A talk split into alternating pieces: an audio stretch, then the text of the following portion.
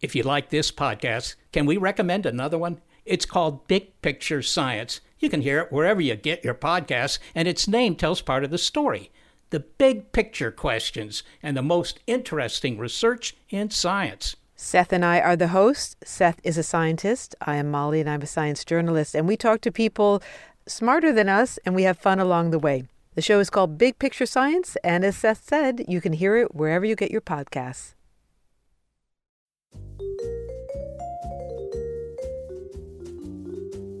Love history but hate when it's stuffy and boring?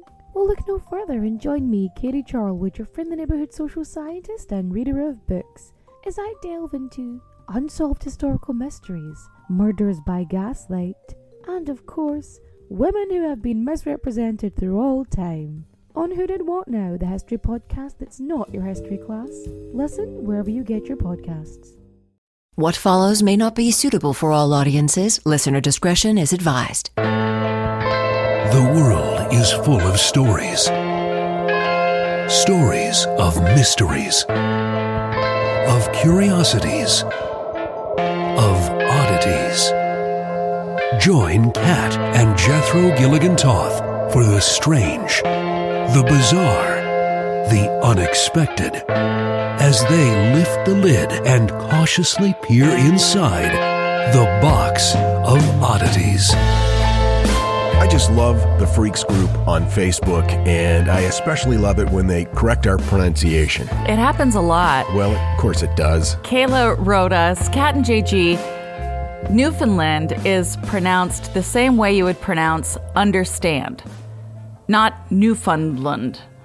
I absolutely love you guys and the podcast. Kat and I are kindred spirits. I nearly lost my shit when she shared my air fryer Facebook post on the cast. then Stacy said, "My grandmother was from Pouch Cove and told me it was pronounced exactly how it's spelled, Newfoundland." Hmm. And Judith says, "Newfoundland? New Newfoundlandland?" My brain will not accept this.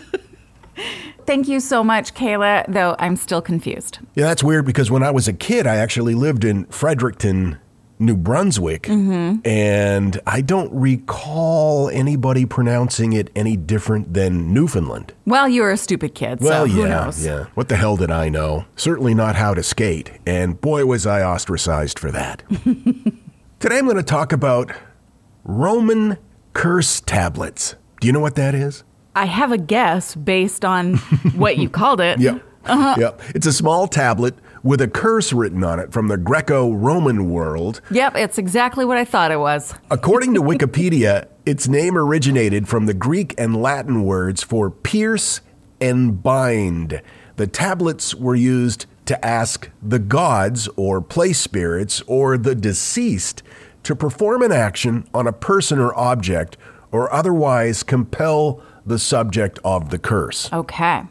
Apparently, in ancient Rome, if you pissed somebody off, you were apt to be apt to be the subject of a curse tablet.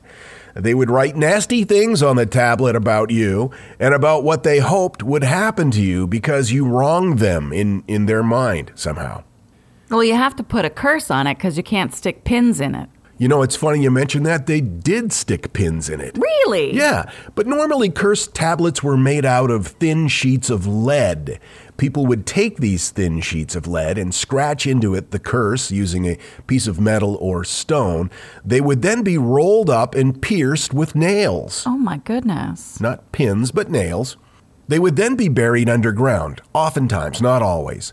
Sometimes they would be put in graves or tombs.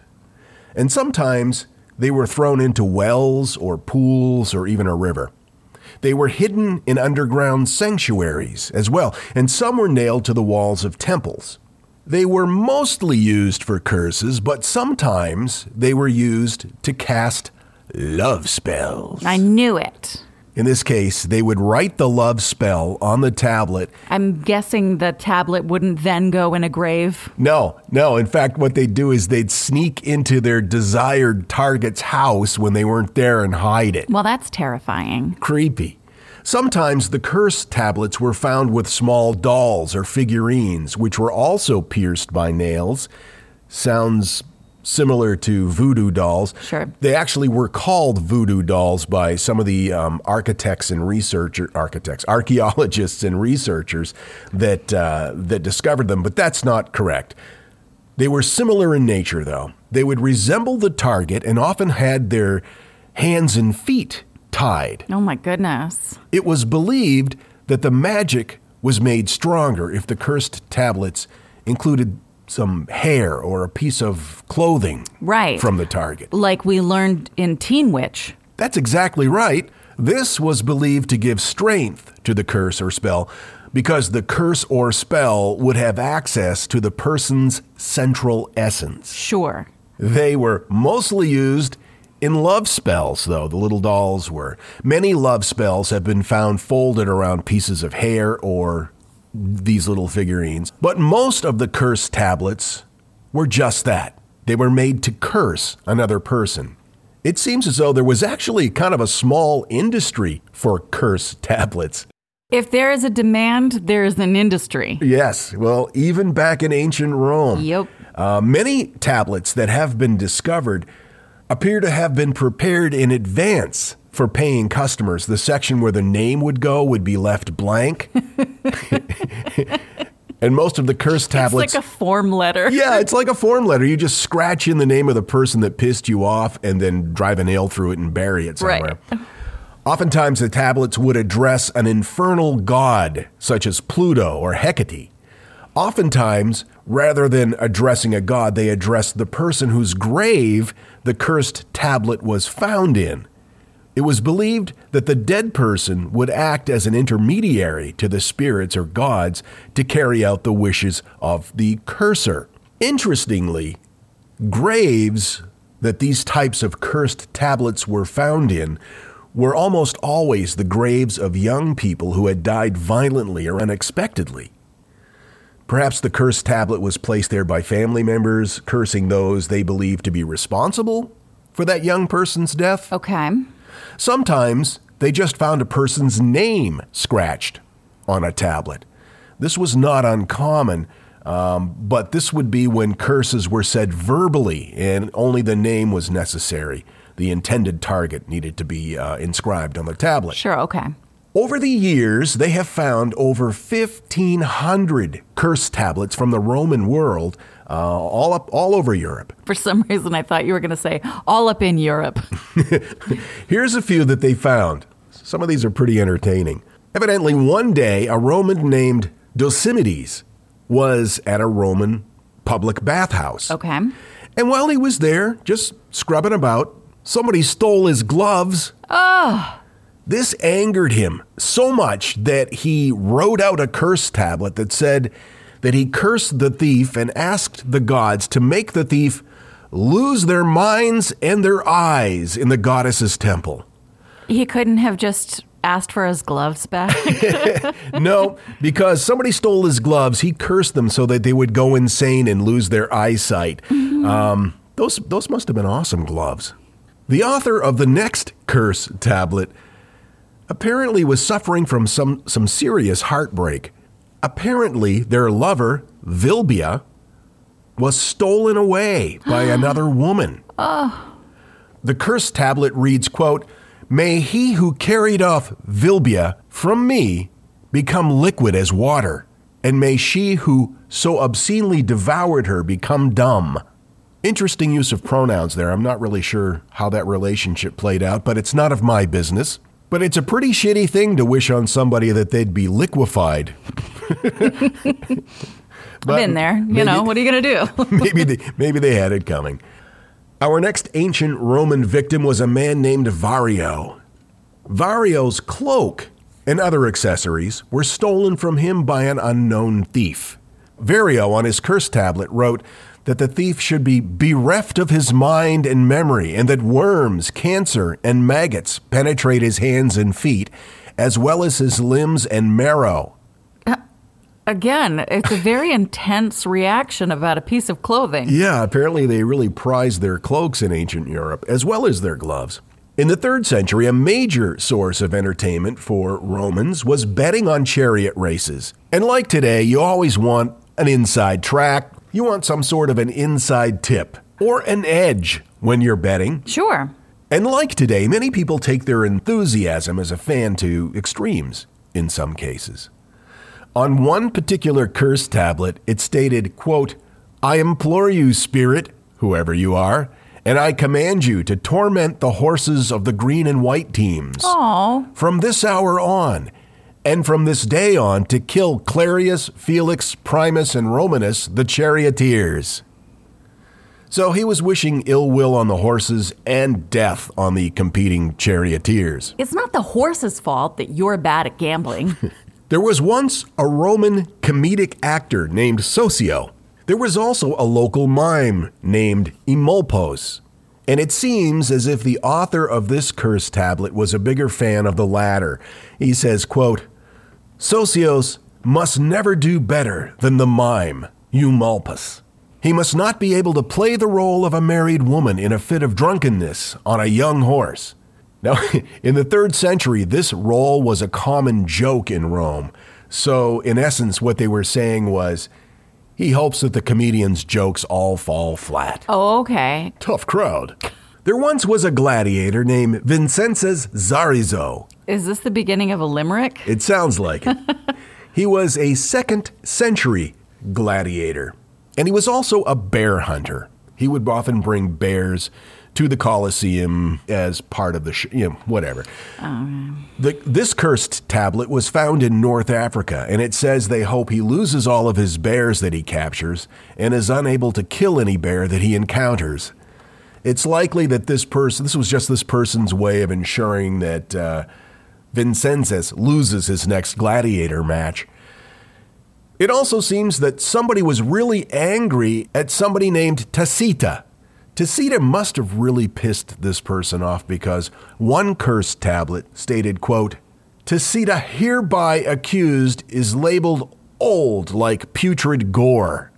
Wow, that's intense. I'm going to use that one.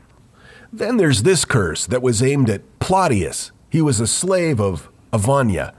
This particular curse implores that Plautius's body parts, both internal and external, are destroyed over time in such a way as to avoid him ever discovering where his pain comes from. This is these are so specific. Yeah. The most interesting part of this curse was the very specific instruction to destroy Plautius's quote sacred organs so he can't urinate. Oh my goodness. That's just mean. They speculate this was written by somebody who was left heartbroken after the relationship with Plautius was dissolved. Sure. Please don't ever curse my sacred organ. Cursed tablets reached their peak in popularity around the 5th century. By the 7th century, they were nearly non existent. So it was a craze for a couple of hundred years. My source information was Wikipedia and Ancient Origins, curse tablets from ancient Rome. I've got to tell you, the longer we've had our Aura frame, the more I love it. I have kids, and they live about 3,000 miles away, and my daughter is expecting a child, and she has been sending me updates on her baby bump through the Aura frame. And since I can't be there to experience it with her, it's the next best thing. And speaking of mothers, if you're looking for the perfect gift to celebrate your mom in your life, Aura frames are beautiful Wi Fi connected digital picture frames. It allows you to share and display unlimited photos. It's super easy to upload and super easy to share photos with the Aura app. And here's the thing if you're giving Aura as a gift, you can even personalize the frame with preloaded photos and memories. We love Aura frames, and living so far away from family, thanks to Aura, it's the next best thing. It's like, it's like almost being there. And right now, Aura has a great deal for Mother's Day. Box of Oddities freaks can save on the perfect gift by visiting auraframes.com to get $30 off, plus free shipping on their best selling frame. That's A U R A frames.com. Use code oddities at checkout to save. That's A U R A frames.com and use code oddities at checkout, and you will save. Thanks, Aura Frames, for bringing my family a little bit closer. This message is sponsored by Greenlight. You know, as your kids get older, there are some things about parenting that gets easier. I remember once hearing my sister tell my little niece, If you put your pants on, I'll give you some Fresca. And when kids can start to reason that they get something if they do something right, it's a lot easier to manage them. Having that conversation about money with your kids, that's not the easiest thing in the world. Fact is, kids won't really know how to manage their money until they're actually in charge of it, and that's where Greenlight can help.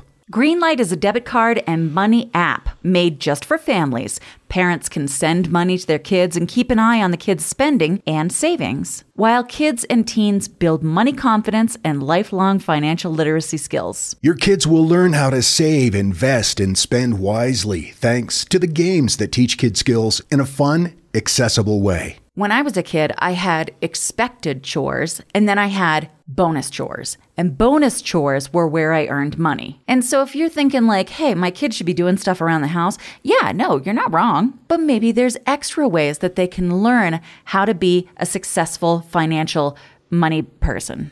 What was one of the bonus chores that you had to do? Rub my mom's feet. And what did that pay? I don't know, like a quarter or something. Millions of parents and kids are learning about money on Greenlight. It's the easy, convenient way for parents to raise financially smart kids and families to navigate their life together. Sign up for Greenlight today and get your first month free when you go to greenlight.com slash oddities. That's greenlight.com slash oddities to try Greenlight for free. Greenlight.com slash oddities. And now, that thing in the middle. Throughout the history and development of life here on the planet Earth, animals have evolved many creative ways of defending themselves.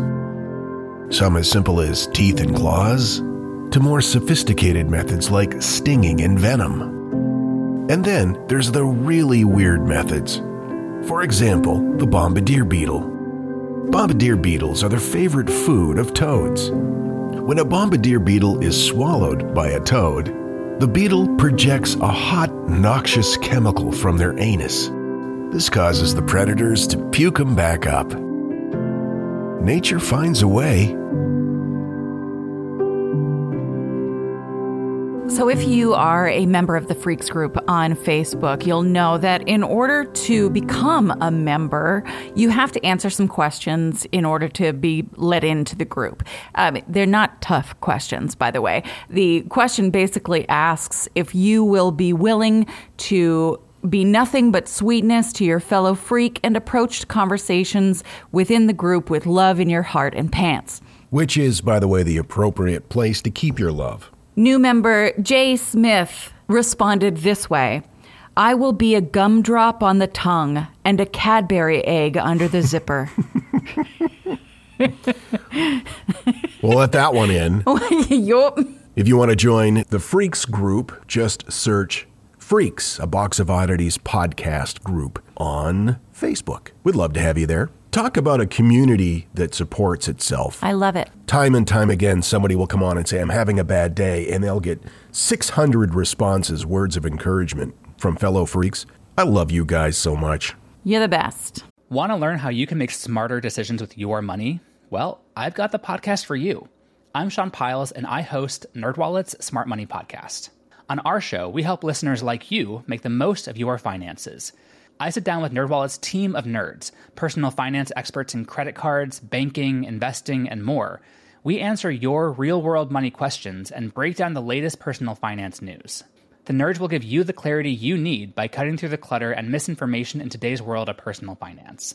We don't promote get rich quick schemes or hype unrealistic side hustles. Instead, we offer practical knowledge that you can apply in your everyday life. You'll learn about strategies to help you build your wealth, invest wisely, shop for financial products, and plan for major life events. And you'll walk away with the confidence you need to ensure that your money is always working as hard as you are. So turn to the nerds to answer your real world money questions and get insights that can help you make the smartest financial decisions for your life. Listen to NerdWallet's Smart Money Podcast wherever you get your podcasts. Hey, Matt, did you know that wombats poop cubes? Nope, never heard that before. Did you know the unicorn is the national animal of Scotland, Ken? I didn't know, nor do I care. Neil, did you know that Liechtenstein is the only doubly landlocked country in Europe? Jeff, isn't that an American pop artist? Well, actually, it's both. If you want to learn things like that and more, join us each week on Triviality, a pub trivia style game show podcast where a lack of seriousness meets a little bit of knowledge. Listen in each week to answer general knowledge trivia alongside exciting guests from around the world. And we're here too. Join us every Tuesday for new hour long episodes of Triviality, plus tons of extra theme content on everything from The Office and Lord of the Rings to science and geography. And sometimes we even do sports. Find us on all your preferred podcast apps and take part in the fun of playing bar trivia without the need to wear pants. Real mature, Jeff. Forget it, Neil. It's Triviality.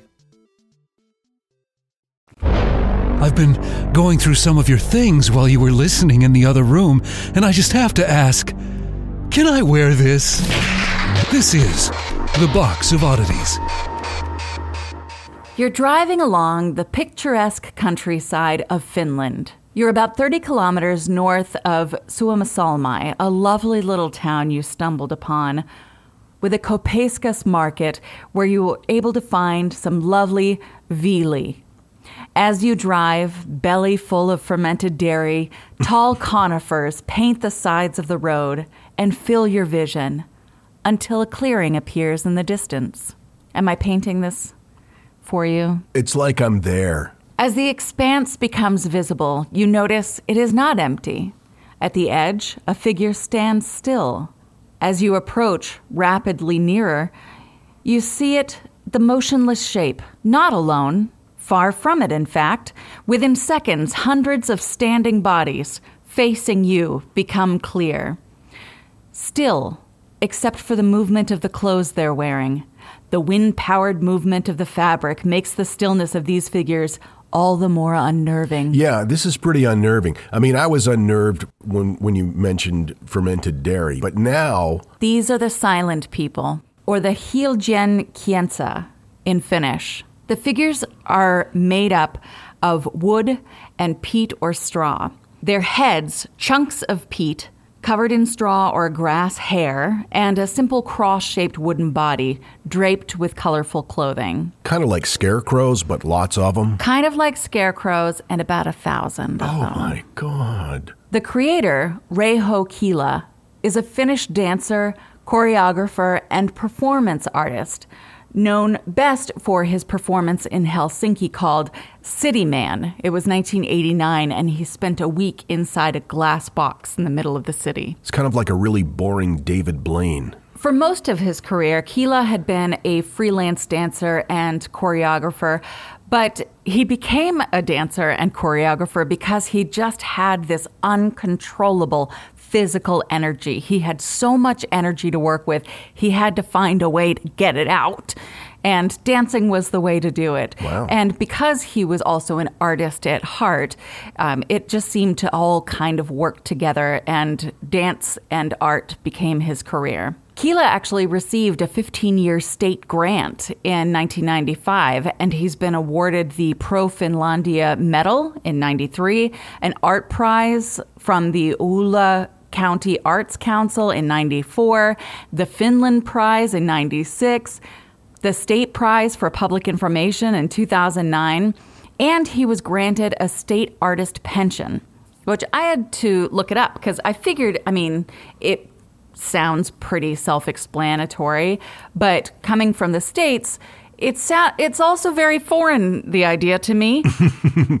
Basically, it's granted in recognition of meritorious activities as a creative or performing artist uh, to an artist who lives and has lived in Finland. It's like a pension for having been a lifelong Finland artist.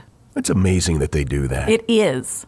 According to one source, The Silent People was created originally as an anonymous work in 1988, and it was meant to be a part of a dance performance. Kela had originally wanted, according to this source, all of the unemployed people in Suomussalmi to rise up from the field. But after figuring that the local unemployed wouldn't have much interest in being a part of his art piece, Mhm. he got to crafting. As one does. Mm, but now the silent people stands as an independent art piece.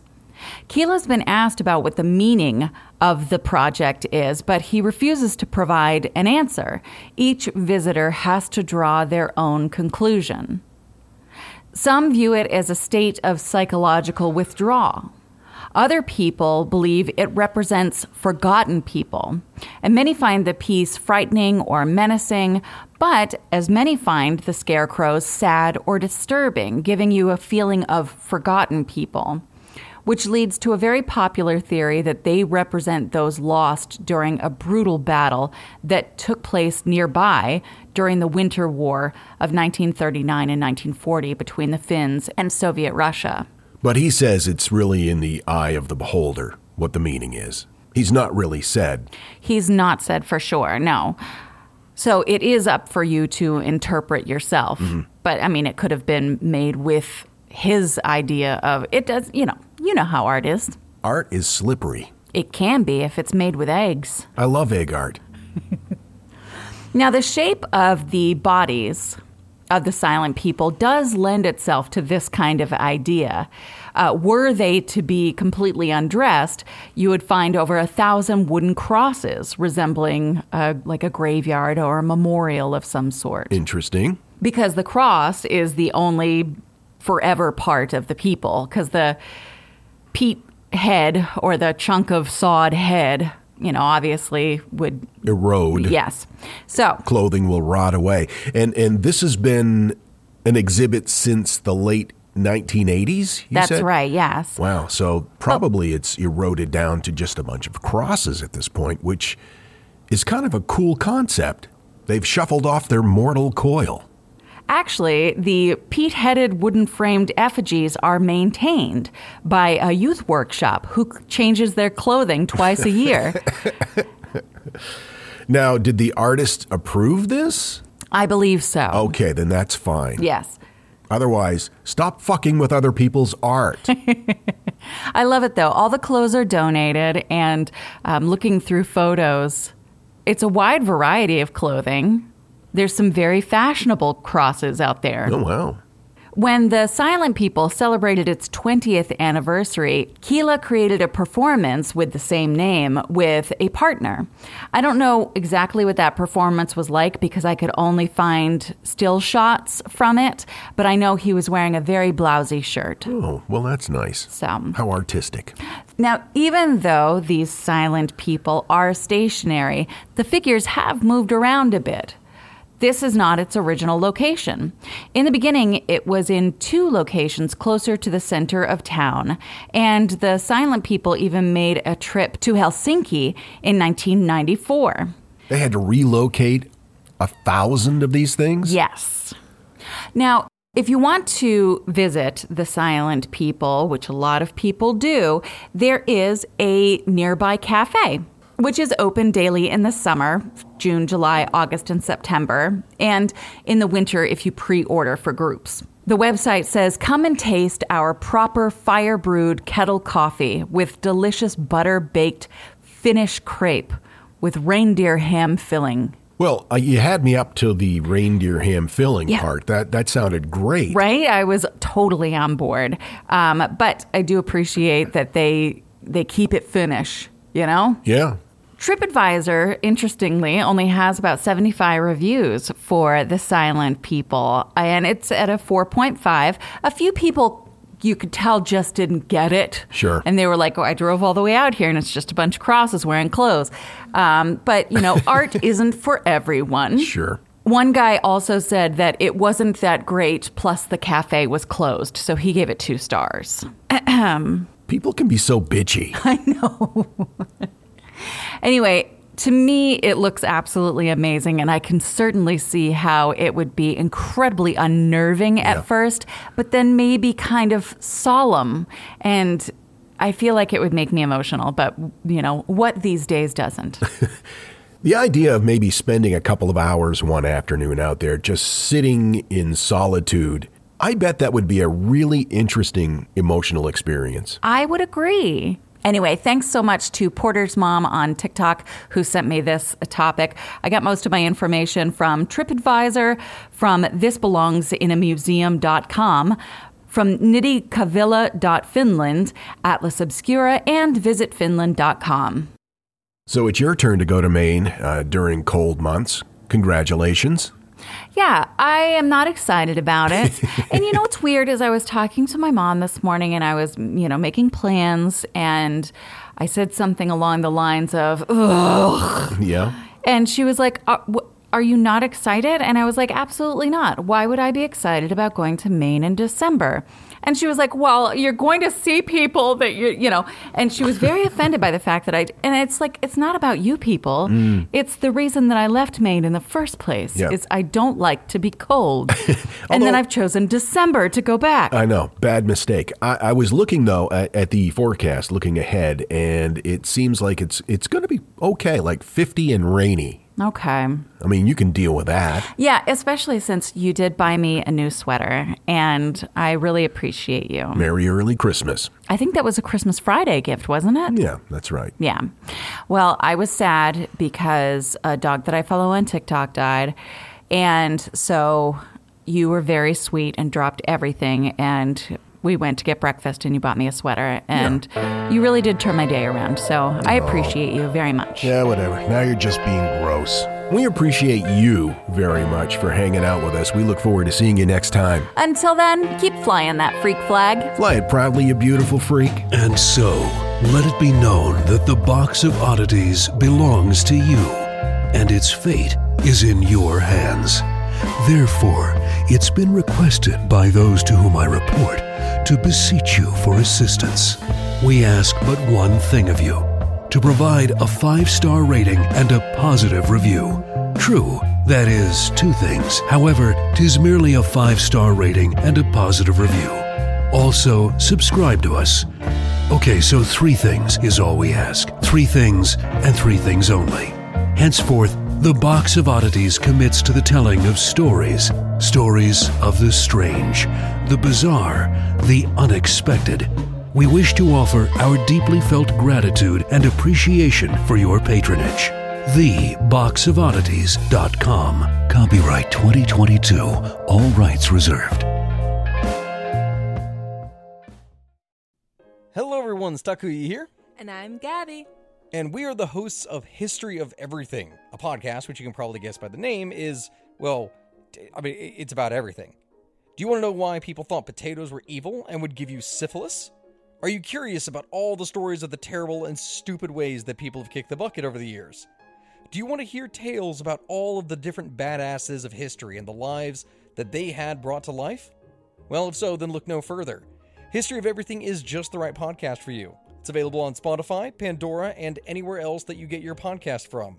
Join us for some fun and just see how weird and wacky history can be.